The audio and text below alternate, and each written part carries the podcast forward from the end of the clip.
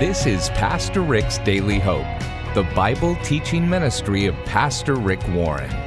Today, we continue with a series based on the 23rd Psalm called Living in the Goodness of God. In these lessons, you'll discover that God is good all the time, even in life's most difficult circumstances. And you'll experience the hope and favor that spring from God's divine goodness. In a few moments, we're going to tell you about a very special resource called the Living in the Goodness of God Guided Experience Book. This Bible study tool will help you fully trust the goodness of God and experience God's favor in every area of your life. Find out more by going to PastorRick.com or by texting the word daily to 800 600 5004 while you listen to today's message. Right now, here's Pastor Rick Warren with the final part of a message called How Jesus Treats His Sheep. Now, let me give you an example of how you think God responds to your failures. Because unless you get this right, you're going to avoid God all the time. Every time you fail, and that's daily, it's going to cause you to pull away from God instead of going close to Him. If you think God is going to restore you and rescue you when you fail, you're going to run to Him every time you mess up. But if you think God's going to scold you and, and razz you and uh, give you a long sermon about it and condemn you, you're not going to go to God on that. Let's say this you're walking down the street one day and there's construction nearby, and you happen to trip and you stumble and you fall into a ditch. In fact, it's not a ditch, it's a pit. And it's about 25 feet deep, and there's no way you can get out on your own. You fall in a pit like this, you know, this uh, sheep in Matthew 12 has fallen into a pit. It needs to be rescued, it needs to be lifted out. What's your response when you fall into a major pit? A moral pit, an ethical pit, a pit of depression, a pit of despair. What are you going to do in that pit? Well, you've only got about five major choices. They're called worldviews. Let me explain to you the difference. And I don't, I don't in any way mean to demean any of these religions. I'm just going to explain to you what they would say. When I was a young uh, man and uh, a young adult, I lived in Japan and I studied all the world religions. Let me sum them up for you about this particular issue.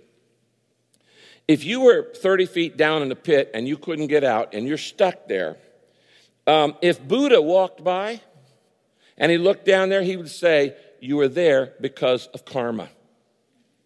It's your karma. Karma means you get what you deserve in life. And because you were bad in a previous reincarnated life, you're now paying for it in this life. And if you're poor, you deserve to be poor because in the previous life you were bad. And if you are having a bad, people abuse you, it's because you abused them in a previous life. Karma says you get what you've given in life. There's no such thing as innocent suffering in Buddhism. It's karma. So there's no comfort in, in, in Buddhism on that. I remember being in Louisiana three days after Katrina when thousands of people had lost uh, everything they had. And I was on Larry King with a Buddhist monk, and he asked me what Jesus would say, and I explained about the comfort. And he asked the other guy, he goes, How, What words can you say that will comfort the people? He didn't have anything to say. Why? Because in Buddhism, if you have suffering, it's your fault. It's called karma. And you deserved it. And you got that's I don't believe that. I believe there's innocent suffering in the world, but that is a legitimate worldview that people believe. I don't believe it. That, that there's no innocent suffering. Of course, there's innocent suffering, innocent suffering in the world. But a Buddha would walk by and he goes, You're there in the pit because of karma. You did something bad in your last life, and you deserve what you're at. And maybe if you do a little good, you'll have a better life next, next round. Okay, what about Muhammad? If Muhammad walked by, he would see you in the pit and goes, You are there because you have violated the dignity of Allah. You have broken his commandments, you have disobeyed his rules, and you're there because you have violated the laws of Allah. Okay? I'm not putting this down, I'm just saying that's, that's a, Muslim view of life. Um, if you're walking by if you're in the pit and a Hindu guru comes by, the Hindu guru says, The pit you're in is an illusion. I'm not making this up. This is an illusion because we believe all pain is an illusion. I don't believe that, but a lot of people do. It's all an illusion, it's all in your mind. You're not really in a pit. Maybe the pit is in you. and, and, um, and so, you know, really, it's an illusion. So you should not really be in pain because if you can just get to a certain state, you won't feel the pain because you won't think you're in the pit anymore. That, that, that's essentially Hinduism. I've studied this. Um, if you are a new age movement or self help person and you are a, new age coach or self help coach, they would walk over, see the pit, and say, Just believe you can be out of the pit on your own. Believe you can fly. What man can conceive, he can achieve. Pull yourself up by your own bootstraps. You can do it, you can do it, you can do it. If a bird has had its wing cut off, you can tell that bird a thousand times, believe you can fly. It's never going to fly. Sorry. Reality says, my wing was cut off. You're never going to fly, no matter how much you believe it. It's nonsense to say you can be whatever you believe. No, you can't. You could never be an opera singer because you'll never have that talent. That's not true. You can be everything God designed you to be. I will never, I could have all the belief, I'm never going to be an Einstein because I hate math. And there are certain gifts. Some people, you're not ever going to be a Kobe Bryant. No matter how much you practice golf or bas- basketball or baseball. I think Kobe probably plays more golf now than anything. But, uh, uh, but the bottom line is this whole idea of oh, yeah, just believe enough and you'll just come out of the pit. You're not coming out of the pit, just believing. That's Pollyanna optimism, which has no basis in reality. I believe in positive thinking. I, it's far, far better than negative thinking. But it only works on stuff you can control. All the positive thinking in the world will not change stuff you can't control. And most of the world is out of your control. So, you're down there in the pit. Buddha says you're karma. Muhammad says you violated the laws of Allah. And the Hindu says uh, it's not really a pit.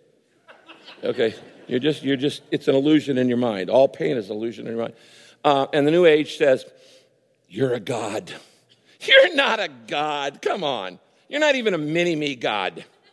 If you were a God, why are there so many problems in the world? Why haven't you solved? You can't even solve your own problems, much less the world's problems. You're not God. That is not any new age. That's the old lie. It's the oldest lie known to man. It's the first lie Satan told Adam and Eve when he said, Eat this fruit and you'll be a God. That's the oldest lie in the book. You're a God. You're not a God. Well, the divine is in you. No, Christ could be in you, but you're not God on your own. So all these people say, you know, it's karma, it's this, it's this. Jesus comes by, and here's what he says Can I give you a handout? He doesn't make an excuse. Can I help you out? That's called being a savior. He doesn't excuse it, he doesn't judge it. Jesus said, I didn't come to judge the world, I came to save it. Can I give you a hand out? That's the Savior I serve. And that's the Savior that 2.3 billion people in the world serve. Can I give you a hand out? That's the salvation that God offers. And he says, I want to help you. There is real suffering in the world, it is not an illusion. Now, God does not cause suffering, He doesn't have to. There's plenty of it in the world. But He does allow it. And why does He allow it? Why does God allow suffering in the world? Well, God could take away all the suffering in the world just like that. All He'd have to do is take away our freedom of choice. Because if I always did the right thing, and you always did the right thing, and everybody else did all the right thing, the world wouldn't be broken.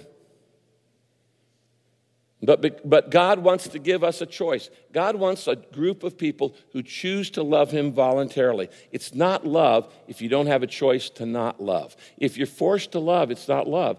God loves you, but He wants you to love Him back. He could have made you a puppet on a marionette thing and you pull a string and you pray six, six times a day. That's not love. That's being manipulated. So God gave you the freedom to make choices. The freedom to choose that God gave you is your greatest gift and your worst curse.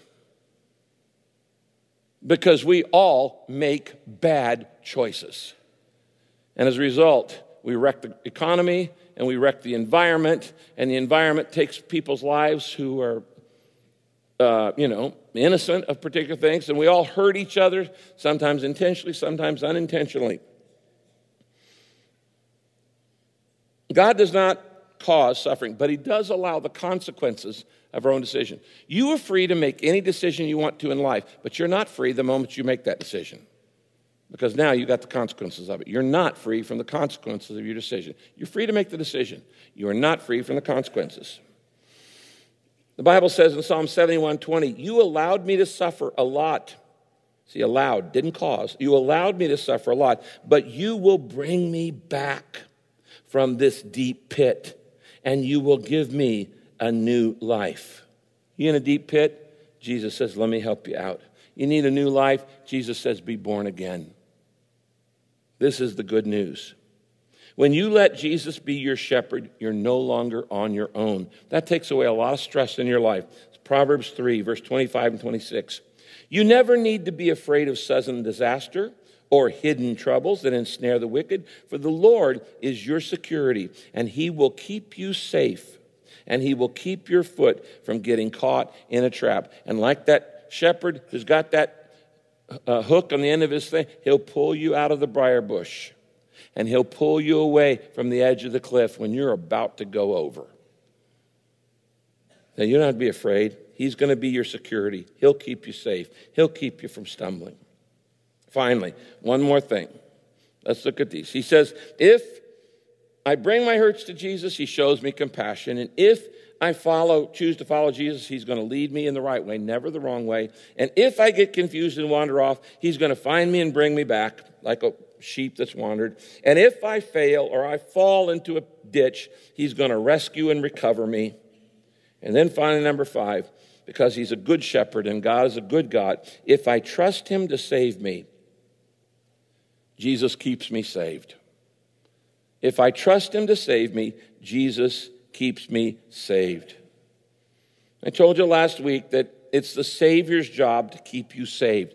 It's not your job to save yourself, it's not your job to keep yourself saved. It's your job to put your hand in the hand of God's. And when you put your hand in the hand of God, say, God, I'm all yours. I, uh, the good, the bad, and the ugly, and I, I, I could never earn heaven. It's perfect, and I'm not, and I never will be. But I'm putting my hand in yours. I'm accepting your gift of salvation. I'm accepting your Son as my Savior, and I'm putting my hand in your hand. There will be days you want to let go, but God is never going to let go of your hand because He loves you. He's the good shepherd. Notice this verse, John chapter 10, verse 27 and 29, Jesus' words directly. He says, My sheep, He's the good shepherd, my sheep listen to my voice. That's how you know who's, who's a believer and who's not. My sheep listen to my voice and I know them, and they follow me. And then he says, and I give them eternal life, which starts the moment you put your hand in his hand, and they will never die, and no one can steal them out of my hand. My Father gave me my sheep to me, and he's greater than all, and no person can steal my sheep out of my Father's hand. Once you have put your life in the hand of God, there will be times you might want to pull back and say, I don't even know what I believe and I doubt. No. God says, I'm not letting go.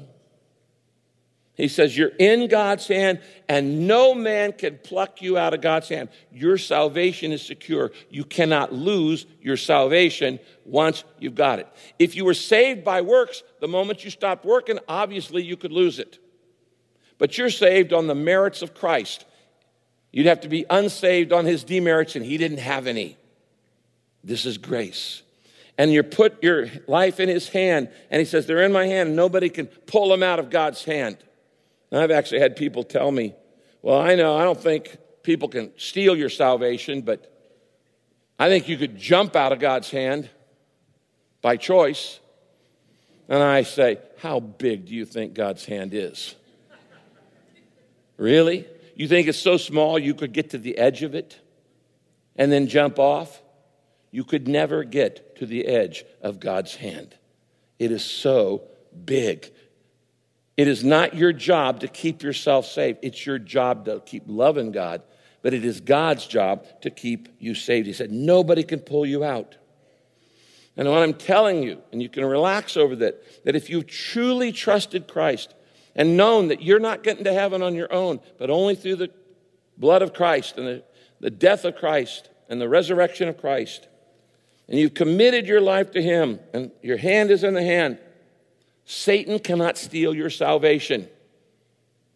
Sorrow cannot steal your salvation. Sickness cannot steal your salvation. Suicide cannot steal your salvation. Society cannot steal your salvation. You're in his hand. Look up here on the screen. Romans chapter 8, 38 and 39 says it's about as clear as it could be. There is nothing, this is the Bible, there is nothing that can ever separate us from his love. Death can't, life can't, the angels can't, the demons can't. Our fears for today and our worries about tomorrow, and even the powers of hell can't keep God's love away. If you put your hand in His hand, it's there, it's secure. And whether we are high above the sky in the deepest ocean, or nothing in all creation will ever be able to separate us from the love of God that is revealed in Christ Jesus our Lord. Is that good news? Hello. That's good news.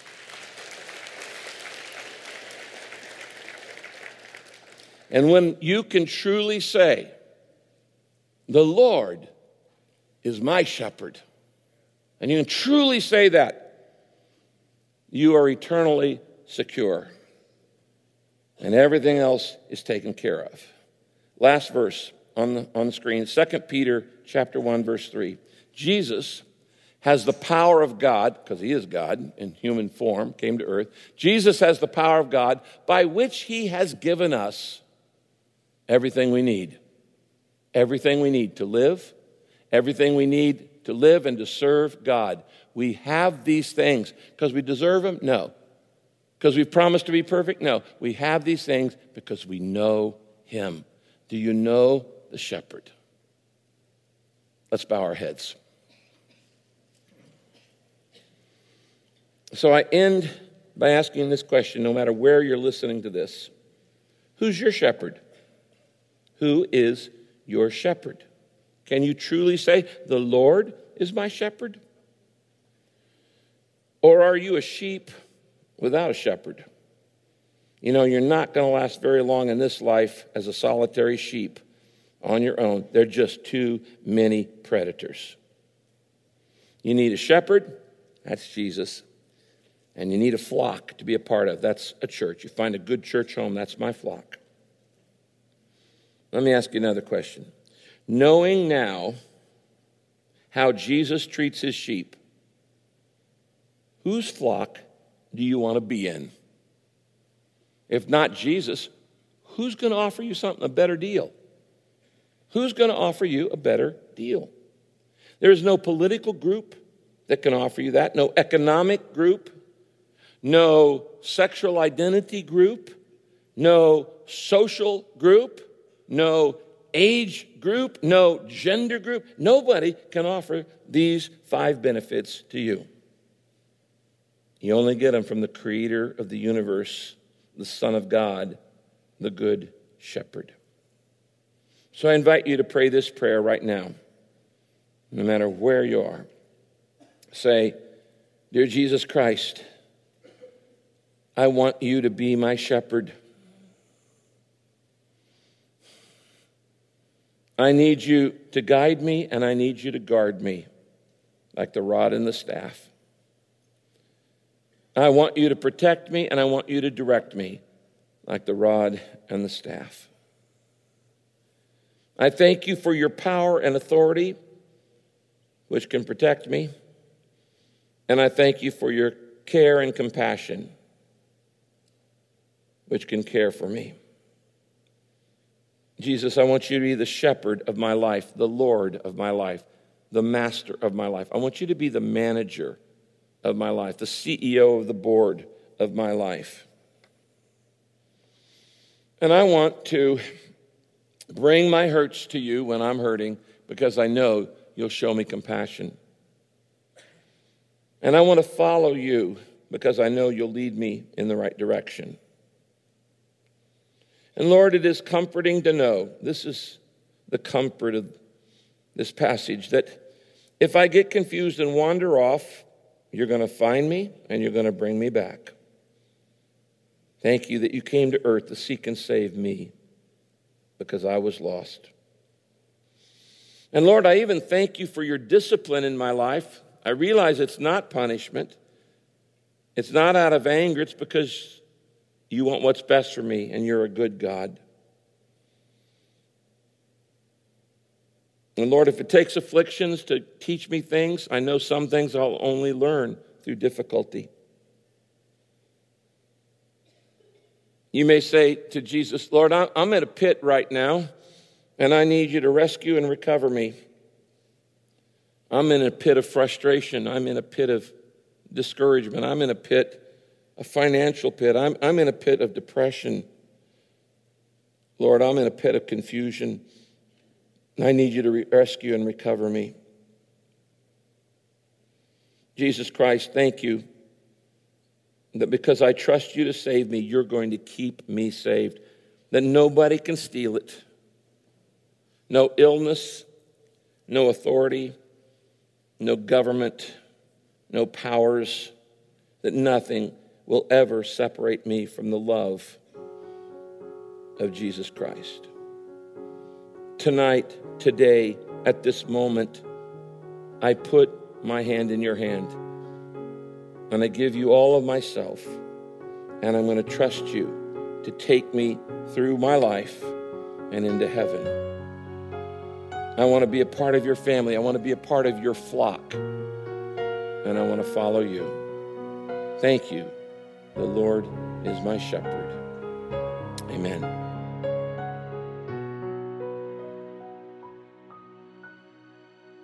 Hi, this is Pastor Rick. If you just prayed to accept Jesus Christ into your heart, congratulations. You're now my brother or sister in the Lord. And you need to tell somebody. And why don't you tell me? Write to me, rick at pastorrick.com. Just email me, rick at pastorrick.com, and tell me your story. I would love to read it. And by the way, I'll send you some free material to help you start in your new journey with the Lord. God bless you. This is Pastor Rick's Daily Hope. If you missed any part of this message, or if you'd like to find out more about Pastor Rick Warren and this ministry, just visit PastorRick.com, where you can listen online anytime. That's Pastor Rick with two R's in the middle, dot com. Be sure to sign up for Rick's free daily email devotional while you're there. Rick will be back to close out our time today, but first, is God always good? What about during times of pain and suffering? Even during difficult times, God wants to comfort you. He wants you to rest in His promises. That's why Pastor Rick created the Living in the Goodness of God Guided Experience Bible Study book. In this one of a kind spiritual growth tool, you'll dig deep into Psalm 23, experiencing God's unrelenting love for you and discovering why this passage can become the foundation for your faith. You'll learn to trust the goodness of God in every area of your life. Throughout this study, Pastor Rick will show you how to revolutionize your life and your relationships. Rest and recharge your body and mind. Create a habit of worship instead of worry. Practice loving God and others well. Use your time for the things that matter most and stop comparing and start being content. As you go through this guided experience, you'll practice meditating on God's Word, and as you do, your focus will shift from your fears to your Father, and you'll move from feeling overwhelmed to overflowing. The Living in the Goodness of God Guided Experience Bible Study has a vegan leather cover. And is packed with 288 pages full of scripture, Bible teaching, exercises, inspiring photos, and artwork. This spiritual growth resource is yours today when you give a gift to help Daily Hope take the Word of God to people around the world. Just go to PastorRick.com right now to get your copy of this amazing resource. Or you can just text the word daily to 800 600 5004. That's PastorRick.com or text the word daily to 800 600 5004. Thanks so much for your support. Here's Pastor Rick with a closing thought. Jesus said, Heaven and earth will pass away, but my words will never pass away. Did you hear that?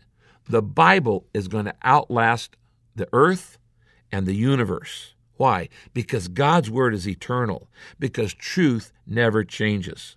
If it was true 5,000 years ago, it was true a thousand years ago, it's true today, and it's going to be true a million years from today. This is why it's more important to know God's Word than anything else. Opinions change, but truth never changes. It's why we focus on studying it here on our Daily Hope broadcast. Thanks for listening. Join me next time as we continue to look into God's Word for our daily hope. Be sure to join us next time as we look into God's Word for our daily hope. This program is sponsored by Pastor Rick's Daily Hope and your generous financial support.